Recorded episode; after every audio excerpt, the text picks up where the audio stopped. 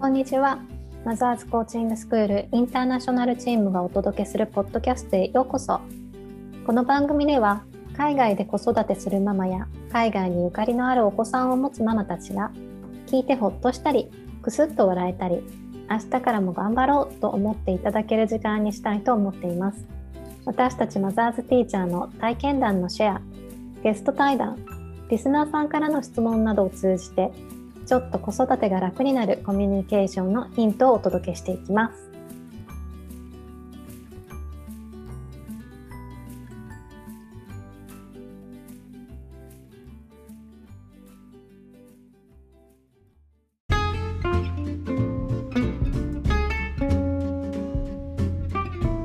ではグローバルママカフェ始めていきます。2024年の1回目です。明けましておめでとうございます。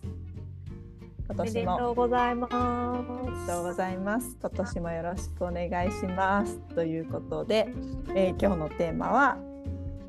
あのまあマザーズコーチングスクールっぽく一年の抱負 ということでお話進めていきたいと思います。ではあ自己紹介はさせていただこうかなと思いますので、えーとじゃあまず私から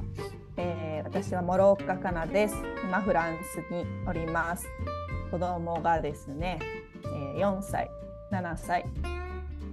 9歳の女の子3人です。よろしくお願いします。イタリアのナポリに住んでいます。高橋千秋と言います。子供が5人いて、えー、上から15歳、13歳、9歳、6歳で3歳で上が4姉妹で一番下が男の子になっています。はい、どうぞよろしくお願いします。はい、オーストラリアのシドニーから松吉直美です。えっ、ー、と3人子供がいます、えー。8歳6歳の男の子と1歳半の女の子です。よろしくお願いします。中野真理子です。今福岡県に住んでいて9歳の男の子が1人います。2015年から2020年までマレーシアで海外育児してました。よろしくお願いします。お願いします。じゃあもう早速なんですけど聞いていっちゃおうかなと思うんですけど、まあ、まだなかったらないで全然大丈夫です。えじゃあ千秋さんからいこうか。いいよ。うん、はい。そうなんかあの私大体ちょっと漢字を毎年考えていて、で去年ん？年始に考えます。そうそうそう。1年の1年の漢字まあ年始っていうか大体お年の終わりぐらいから来年の漢字何にしようかなみたいなのをこう結構自分の中でこう考えながら過ごしていて、うんうんうん、で去年の漢字を「整える」だったんだけど、うん、まあ整わなかったまま去年が終わっていったなと思いながらねこういてでなんで整わなかったのかなってこう例えば家を家の一部をこう整えようと思ったりした時に例えば子供服の整理だとかそういうのもしきれなかったところがあってなんでこれ整わなかったのかなって思ったらあ減らさなきゃいけないんだと思ってやっぱり。でなるほど。そう減らさなきゃ整わないんだなと思って体もちょっと体調もちょっといまいちだったりとかしてであの腰痛があるんだけど腰痛も減らしたい、まあ、ついでにそう体重も減らしたいみたいな。体重減ると痛いとこ出るよね。そうなんかあのそうそうそうなんか体重 体重はなんかさ、まあ、ちょっと多分更年期障害に入り更年期の年齢に差し掛かるものなのであのそれもあるのか体重がまあ増えた去年増えたわけですよね。増えてこれを減らしたいなっていうので減ら減らすにしようと思ったのね最初は。であこ来年の漢字は減らすにしようと思ったんだけどなんか書いてみるとなんかちょっと寂しい感じがしちゃうなと思ってなんかこうやっぱりだから多分私の中に減らすっていう言葉がなんとなくこう勝手なマイナスなわけじゃないと思うんだけどこうなんとなくこうネガティブなイメージが自分の中にあるんだなと思ってでじゃあ減らすためにはどうしたらいいんだろうって今度考えてその時になんかあのあパピンときたのが満たす。満たすだと思って。そうなんでかっていうと逆な気がしますけどね。そうなそうなの。逆な気がするの。うん。逆な気がするんだけどこれ例えばこうダイエットにちょっと置き換えて考えてみるとね。あの、まあ、体重を減らしたいと思っても例えばなんか考えたら食事の仕方をちょっと自分で見直してみた時になんかさこうお母さんの時間って忙しいじゃない？やっぱり。ママの時間って忙しくて。でご飯とかをちゃんとこう例えば匂いとかまで味わってないなってことに気づいたのね。なるほど。そう。うなんかお茶とかいっぱい飲むにしてお茶一杯飲むだけでもこうなんか例えば緑茶の香りとかそういうのがあんまりこう感じられてないなと思って。であれ？これちょっと私まず満たすところから始めたらまああの 体重減るんじゃない？と思ってと 思ったところからうんちょっと満たす。満足感のある食事をすれば、うん。ね、スナック菓子に手が伸びることが減り、みたいな、そう。量量も食べ過ぎないんじゃないかみたいな。そうそうなのそうなの。でなんか服とかにしてもなんかもうあの服をちょっと整理して減らしたいと思ってるけど、まあ、そこまでたどり着いてない部分もあってでその時になんか本当に自分のこと自分が大好きな服だけをちょっとこう選んでそれ選んだりとか自分が好きな服とかを逆にまあ本当に自分が好きな服を買うこととかによってこうそれで自分が満たされるといらないものが減らせるんじゃないかなっていうちょっと思考に走ってそういう走ってそうそういう思考に走ってあ今年は満たすにしようと思ってね。そう。まあ、年末 わかんないよ。あの いやいやいやもね、う、うんうん、わかんないけど。でも減らすよりも満たす方の感じの方がうん、なんか頑張れそうとか引っ張ってくれそうみたいな感じだな感じなんですよね今ね。まあ、私の中でそうそうそうそう満たすの感じの方がなんかこうちょっと自分その感じの方がこう自分の中でイメージしやすいっていうかなんかこうイメージした時にイメージした時にちょっと幸せな気分になりやすい感じ？うんうんうんうん。イメージはあイメージしやすい。もうそれをやってる行動してる自分がイメージしやすいってことですか？うんなんか例えばよ。例えば、まあ、本当これダイエットに絞って言うと する気減まま体重を減らすためにじゃあもうこれは食べない。これも食べない。あのマイナスのことをイメージするよね例えば。で考えるとちょっとなんかああれも食べれないのかこれも食べれないのか、うん。食べちゃダメなんだなとかいう風なイメージになるんだけど例えばあじゃああのちょっとじゃあハーブティーとか飲んでちょっと匂いを嗅いでみようとかなんかあちょっとあの果物とかも果物とかもこうちょっと食感とかをちゃんと味わって食べようとかりんごのシャリシャリ感を味わいながらこう食べてみようとかいう風になるとちょっとなんて言うんだろう。こう気分的に気持ちがあちょっとなんかあったかい感じになるっていうか、そうそこの満たす。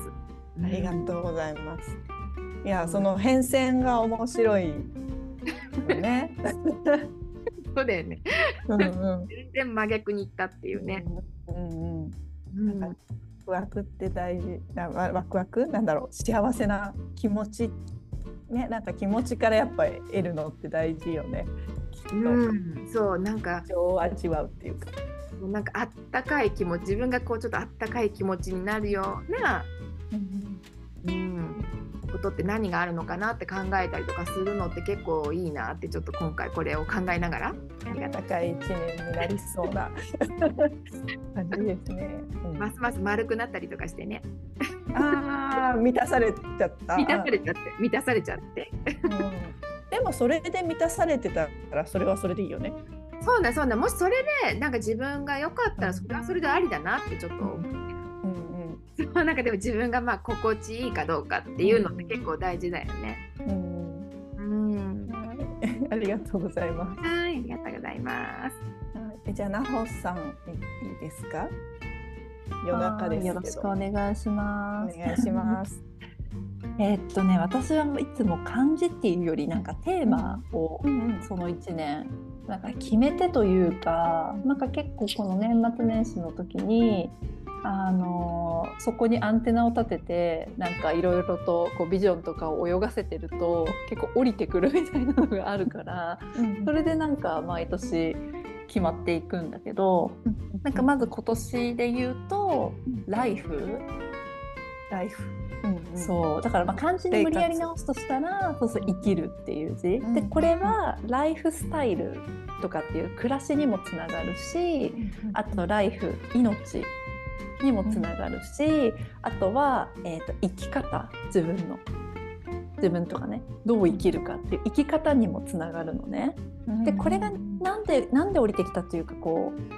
ういろいろ背景もあるなって思ったのが、えー、と多分こうどう生きるかって私の、まあ私だけじゃないと思うんだけどすごく自分の中にテーマがあったんですよ。っていうのもやっぱりオーストラリアに移住をしてから自分がもともと助産師だったんだけどその専門の資格が使えなくなってしまってあの今までこう私の全てをそこに頼っていたものを、まあ、いわゆるね喪失した形でここからまたどう生きるかっていうことをこう考え続けてきたあの、まあ、過去10年十数年だったなっていうところと、まあ、でもそういプラスなんかこうあのここ最近1年半前に娘が生まれてまた赤ちゃんを含む子育てをしながらってなった時にやっぱりこう、ね、積み上げてきた働き方をこう少し変えていかなきゃいけなかったりとかでもやっぱりなんかそういうねいつもなんかこう自分のライフステージの変化の中でもどう生きるかっていうのを常にいつも自分の中で考えながら生きてきたなっていうところに気づいていてプラスコーチの方の仕事でもあのすごい助産師としてどう生きるかっていうところをテーマとしてあの助産師さんたちにこうコーチングを届けていくっていうところに取り組み始めた去年から続いてるっていうところが一つあったのでやっぱり今年も引き続きそこをこうなんていうのかな。今度は本当そこを応援していくいきたいっていう思いもあって、あの続いてるなって思ったのとでもう一つはやっぱりあの新年になって日本でいろいろとこう新年早々からいろんなことがあったじゃない？あの心がね痛む地震だったりとか事故だったりっていうのがあった時にやっぱりなんか日常普段私たちってこう当たり前なことって忘れちゃってるけど何気ないこう日常がくらなんていうのかな毎日来て暮らせるっていうのが本当にありがたいことだからなんかこういろいろそれ悩むんだけどなんか自分の大切な命を何に注ぐのかっていうところにもっとなんか意識的に生きないといけないなというかいてかそういう自分でありたいなってまたああいったこう事件を事件と事件というかこう災害とか事故を見てて改めてすごい感じたんですよね。だからなんかすごい命をそれが大命を大切にするってどういうことかって言ったらやっぱりなんか本当に自分の心に素直になるじゃないけどやっぱこの鍵時間とかね自分のこう労力とかそういったこうなんか情熱とかこう溢れてくるものになんかしなんか素直にこうやらせてあげるとか自分の気持ちに嘘をつかないとかなんかそういうところなのかなと思ってなんかそこを改めてなんか意識したいなって思ったっていうところもうやりたいことはいっぱい溢れてるからそこに蓋をしないっていうそうそうなんか自分に嘘をつかないごまかさない生き方みたいななんか。まあ、なんかね40歳を超えてですね人生も折り返しかなとか思うと なんかそういうさなんか例えばだけど人の顔色を伺うとかあの本当はやりたくないことをになんか自分の気持ちをごまかしてやるとかなんかそっちに大切な命を使うのってなんかどうなんだろうって思ったりもしてね。だからなんかそういったこともあってすごいライフっていう言葉が降りてきてやっぱそこを大切にしたいなっていう感じでテーマが決まった感じです。なんかもうザ・ナホさんみたいな本気がした。うん、いや本当にライフといえばみたいな感じがいや助産師とかそう赤ちゃんのねあの誕生に関わってるっていうのも私の中でイメージがあるからなんかもしれないんですけど。うん。そう。で私でも意外とオーストラリアに来てからは介護士歴が長いから結構その看取りの方もしてるんだよね、うん、だから意外と私人生の始まりと終わりを多分人よりも多くあのそばで寄り添ってるっていうところがあるから、まあ、もしかしたらねそういう生き方とか命をどう使うかとかなんかそういうところにすごくこう意識とかアンテナが立ってるのかもしれないんだけど、うん、そういうイメージもあります。あのナザーズじゃなくて別のコーチの方とのなんかこうお話の中で奈穂さんが確かに。ゆりかごから墓場までって言ってたの。を めっちゃやっぱ広くはね。そうそう女性のライフあの人生に寄り添う存在だから、そう。なんかすごく広い意味の定定義で言うともう本当にそれこそゆりかごから墓場までだよね。あれだよね。今年の降りてきたその言葉はもしかしたら一生のテーマかもしれないね。そうそう。それはすごく感じていて、うん、そう、うん、そうなの。今年に限らずではないなって思うんだけど、まあ、まずはここをよ特に意識してっていうところかな。残りの反省の言葉とか、なん。か、この言葉でなん。かこう引っ張ってもらいたい行動とかってあるん。ですか引っ張ってもらいたい行動もしくは、うん。うん、なんかこうこれをイメージしたら頑張れそうみたいなとか。どういうどういう存在なんだろうと思ってライフっていう言葉が。ね、でも大切にしたいやっぱりお守りではあるよね。やっぱいつも心の真ん中に置いておきたいというか。うん。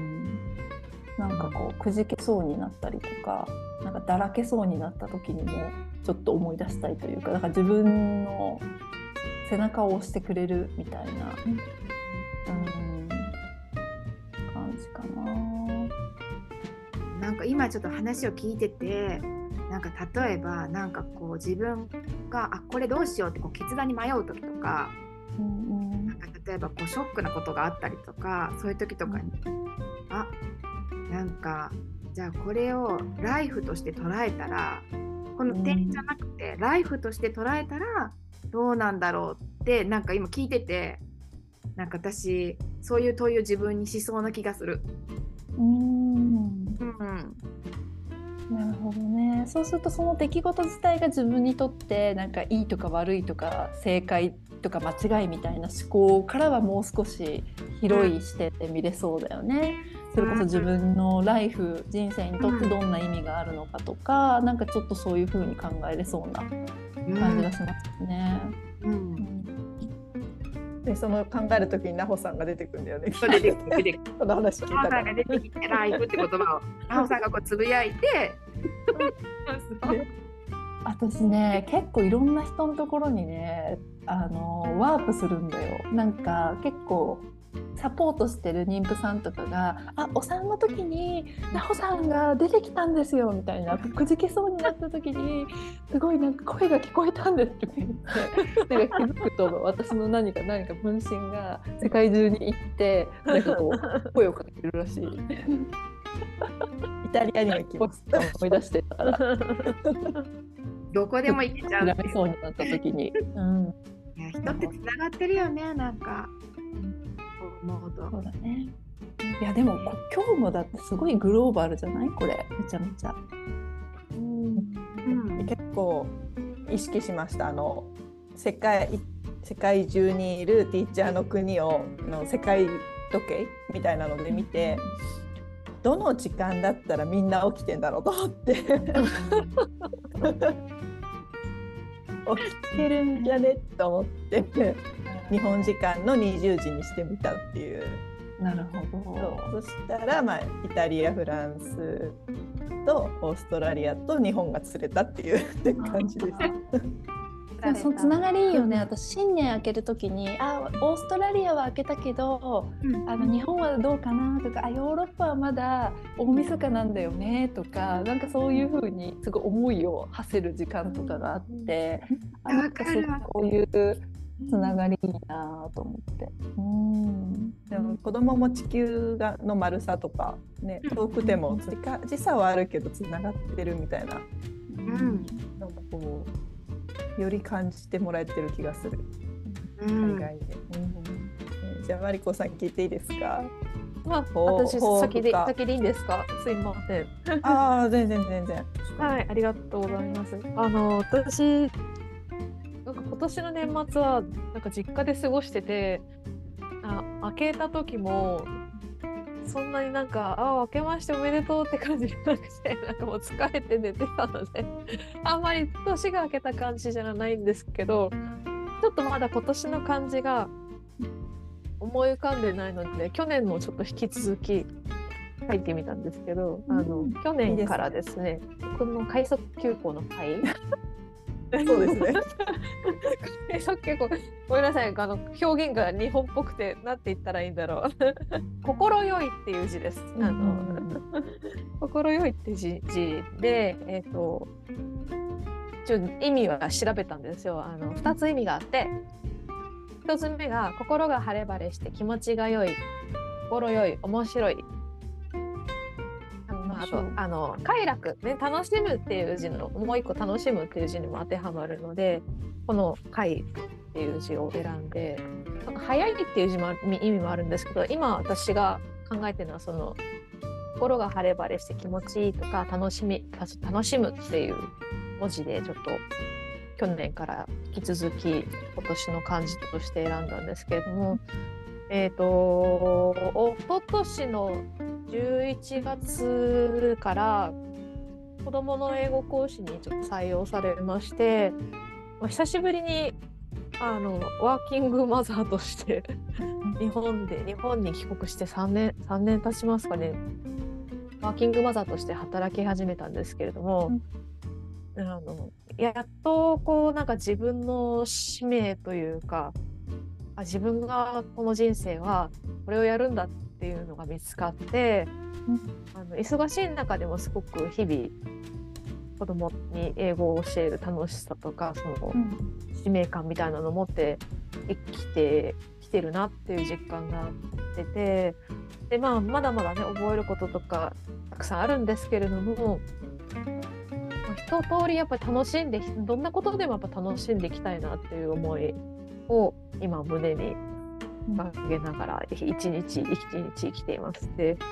あの本当に今千秋さんと奈穂さんが言ってたのと重なる部分が私もあって、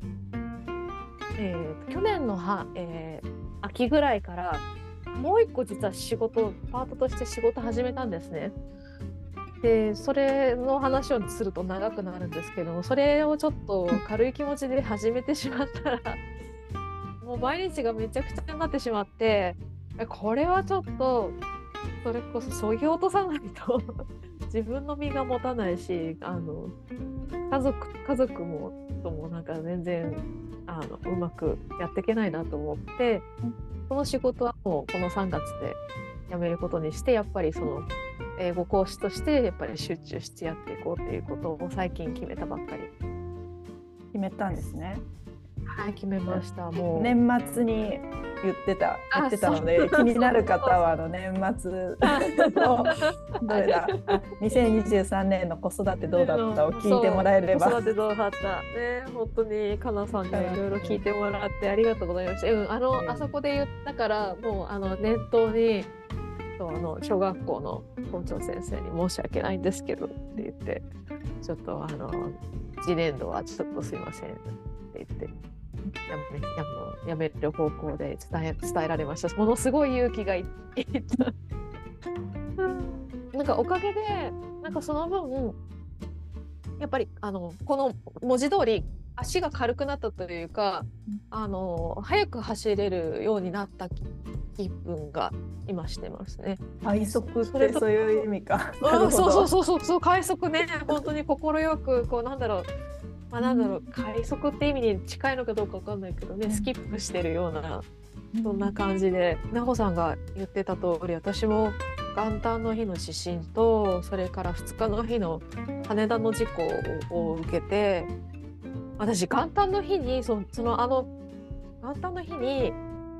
羽田から実家から福岡帰ってたところだったんですよ。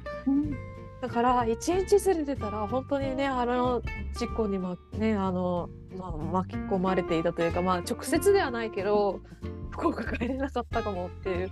思いとあとやっぱり石川にねやっぱり近いところに前す前、えっと、住んでたところが長野県だったので新潟とかあの富山とか福井にも友達いるし一言じゃないってやっぱりすごく感じたんですよね。だからすごく命をそこにについてやっぱり命預かってるっていうこう自負感とあと自分自身の命ももう一瞬でなくなってしまうかもしれないなと思うとすごくゾッとしちゃってゾッとしちゃってて、ね、なんかすごく鳥肌が立っちゃってやっぱりその必要のないものは自分でやっぱりそぎ落としていかに快く歩いていくかってことを、うん、考えていかなきゃなって思いましたね。すごいなんかみんなつながってない？なんか千秋さんがさっきさ、こう減らしていくっていうそぎ落としていくっていう。そぎ落としていく、そこから始まって、うん。命になりなり やっぱりその、自分自身のね生き方をこう、なんていうのかな心軽やかに歩いていくじゃないけどさなんか俺めっちゃつながってるって今、ま、感動しちゃった。うんそういう意味で言うと私の今年のテーマの漢字「つながる」なんですけど。はいうん、すごい。ね。もうつながるなんですよね。私この漢字最初漢字が全く思い浮かばなくて。で去年がなんかこういろいろチャレンジしたかったから色をつけていく。なんかキャンパスに色つけるみたいな感じで色だったんですけど。まあ年末ちゃんと全部振り返れてないんですがまあまあ頑張ったかな。前職はつけれなかったけどと思って。じゃあなんかこう次何やりたいかなと思ったら、まあ、今年もっとポッドキャストとかこう配信系頑張ったりとか、まあ、あとコーチングでこういろんな人サポートできるような自分になりたいなと思っ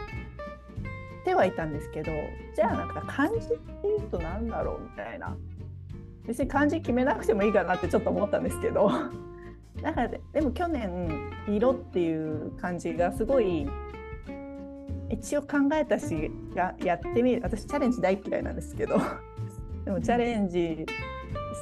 してみるかみたいな後押ししてくれた感覚があったので。じゃあなんか一個なんかないかなってぼやっとそれこそアンテナ張ってたらなんかつながるっていう言葉がちょっといつのタイミングできたのか忘れましたけど降ってきて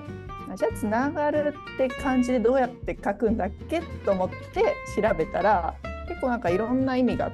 意外とつなつなげるとかつながる以外にもあんまりいい意味じゃないけど縛るっていうか、まあ、そこにコミットするみたいな意味の縛るとか、あのまあ、縛られる意味もあったんですけどあの、もう一個忘れちゃいました。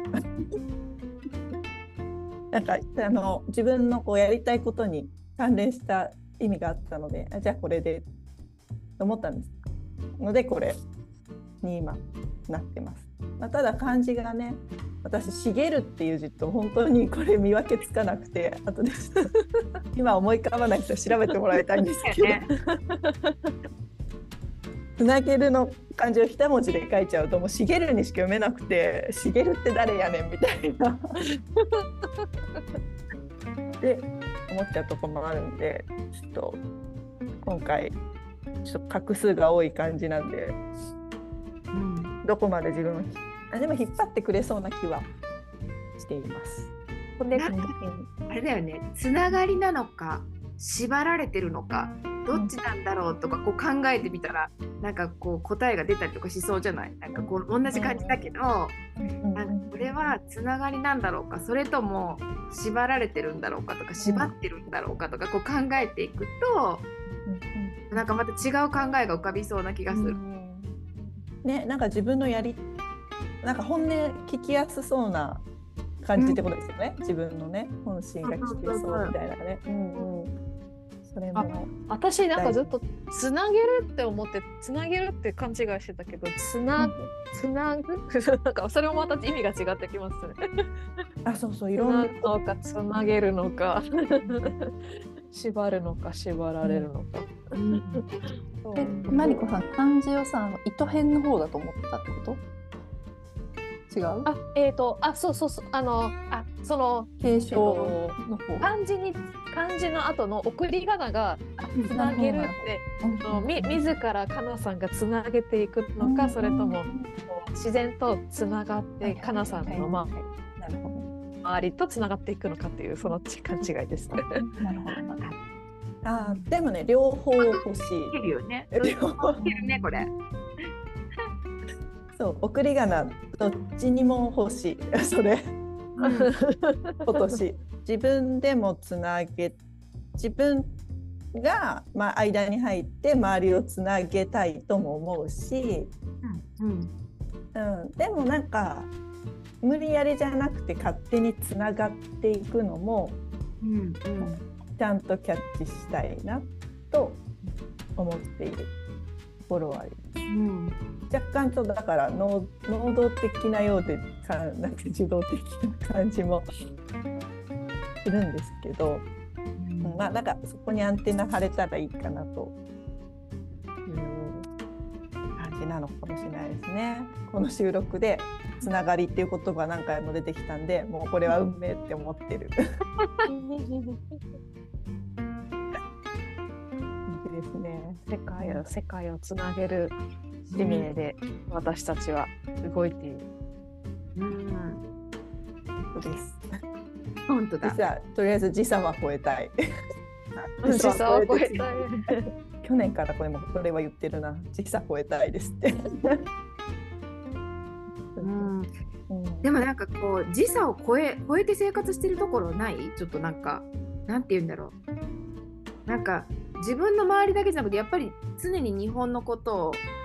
結構考えて動いてみたりだとか、なんか私だから今年「明けましておめでとうございます」って言葉をあの使っ日本が「明けましておめでとうございます」の時も使ったしイタリアが12時過ぎた瞬間も使ったんだけど朝目が覚めてから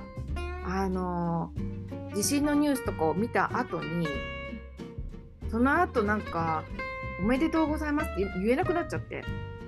うん、あなんかおめでとうって言える世の中ってめっちゃいい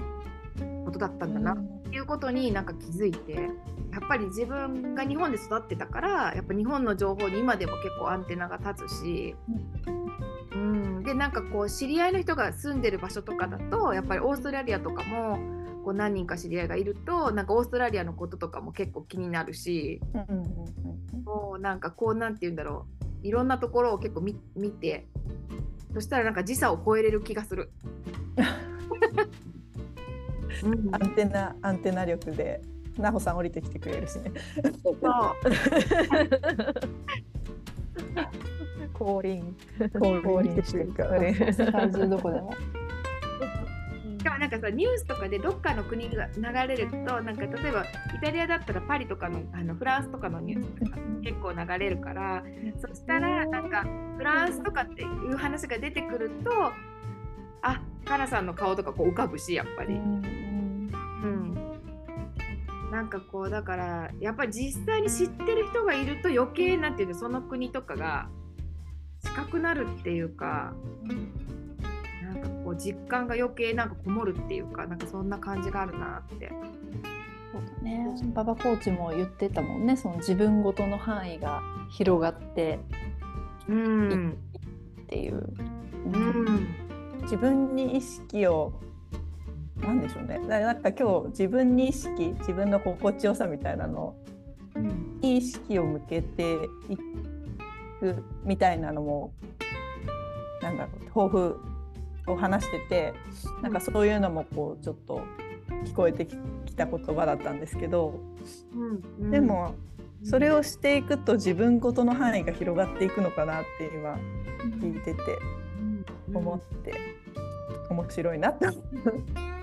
感じております。ほら言葉もさ自分とつながって周りとつながるとか。で私も自分を満たして周りを満たすとか心よいもほら自分を心よくすることによって周りも心よくなってでライフが出来上がるみたいなうまい。あげた言葉を。なんかそれぞれのね抱負なんですけどなんかそれぞれが自分の抱負を満たしていくことでつながれそうな気がしてます。うんうん楽しみ。2024年ね楽しみになってきた。なんか抱負を考えない方もいるかなと思うんですけどあの数年前は私もあんまり好きじゃなかったんですよね。あの年末に振り返った時に思い出せないとかできてないとかの方ばっかりに目がいっちゃってたから、なんですけどまあ年末にどう思ってるかは置いといて。千秋さんじゃないけど今こうどんな年末こうなってたらいいなみたいな気持ちみたいなのが味わえるだけでもうなんかワクワクできるからなんかそんな言葉がこうみんな見つかったらみんなワクワクじゃないかなっていう感じがするのでぜひ考えてみてほしいしなんか最初このポッドキャスト撮る前に千秋さんと話してたのが、まあ、みんなどうやって考えてるのかも今日ちょっとね変遷みたいなこうどういう感じで思いついたかみたいなのを話してもらったのでなんかみんなどうやってこう今年のテーマとか抱負とか決めてんのかなみたいなのをまた話せる場所があっても面白いよねみたいなことを言ってたのでそのうちポッドキャストかどっかでやりたいなと思ってます。これあのこのまたメンバーねプラスどなたか入ってもいいですけどこの、こん今年のあと12月に 振り返りやりたいですね。どんな年だったかって。全然違うこと言ってるかもしれないよね。なんだよ。6月ぐらいでなんか中間報告的な。そうね。それも楽しそう。リマインダーも兼ねて。うんリマインダーも兼ねて。うん。その後どうなったってみたいな。うん。まあでもそれもありだと思うし私も昔やっぱり目標とか抱負とか決めるの大嫌いだった。なんかそれは多分達成しなきゃいけないって思ってたから。うん。だけどそれを変えて自分が行きたいそのなん。か方向みたいなのを決めないとやっぱりいつまでたってもたどり着けないん。だなってことに気がついて、緩やかにこういう方向行きたいなって思うようになったらなん。か考えるのが楽しくなってきた感じがするのでこれが、速快速の線路。ね。快速の線路、うん、早くはないけど、うん、ちょっとずつ。こっちかなって感じで。方向を。広い海原のあっちの方向に行ってる感じが。なんかこここからまたあのビジョンボードにしていこうと思って、あそテーマを真ん中に置いてうん。そうそうこうイメージをうん。いろいろ大切にしたいことをこう一つにまとめて、うん、うん。ねそ見せれるものならえぜひ見せていただきたいなそれ。うあそうだね。でまだ作ってないんだけどまだ、ここかあら。私そういえばつなげる経緯の漢字の前にビジョンボードを作ってました。なんか漢字が思い浮かばなかったからビジョンから入ろうと思って。うん。ジョンボード入りでした。さやっぱ人それぞれだよね。どっから入るかみたいなさ。うん。なんか具体的にやりたいこととかを並べていくと、なんかそのテーマみたいなのが見えてきたりとか、なんとなくこんな風に過ごしたいなみたいなところからやりたいこととか達成したい目標が生まれたりとか、なんかねあとは私は結構どっちをかを行ったり来たりしながらちょっとずつ揺れて揺れて揺れてなんか定まっていくみたいなイメージなんだけどそういうのも面白いね人によって違って。そう面白いですよね。だからこうしなきゃいけないとかはないけど、ね、みんなでワクワクできたら楽しいなうんみたいな。もうなんかあれだよね話すことによってワクワク度が増すよね。ました。うんあねねこれ一人じゃ絶対こんなワクワクしない。宣言する口に出すっていう力パワーは大きいよね。うん。いい本当に。なんかこう生きそれこそこうやって今年は生きるぞみたいなさなんかものをなんか自分に宣言した感じがする新たな再確認というか。うん。えじゃあ目の前の掲示板に貼っとこう。ここ貼っとこう。マリコさん今書いてる紙裏紙やけど。いいあどうするそうそう。めっちゃ裏紙で。わバレたバレた。いいと思います。も裏紙でも何でもいいのさ。いいのさ。ねう見えてる見てワクワクするという感情をぜひねそうそうなんかまたねみんなで聞いてくださってる方とも共有できてもいいなと思っているのでなんかそうですね聞いてくださってコメント欄に書いていただくでもいいしなんかま自分のノートや裏紙に書いてみるでもいいしぜひぜひやっていただきたいしあの感想もお待ちしております。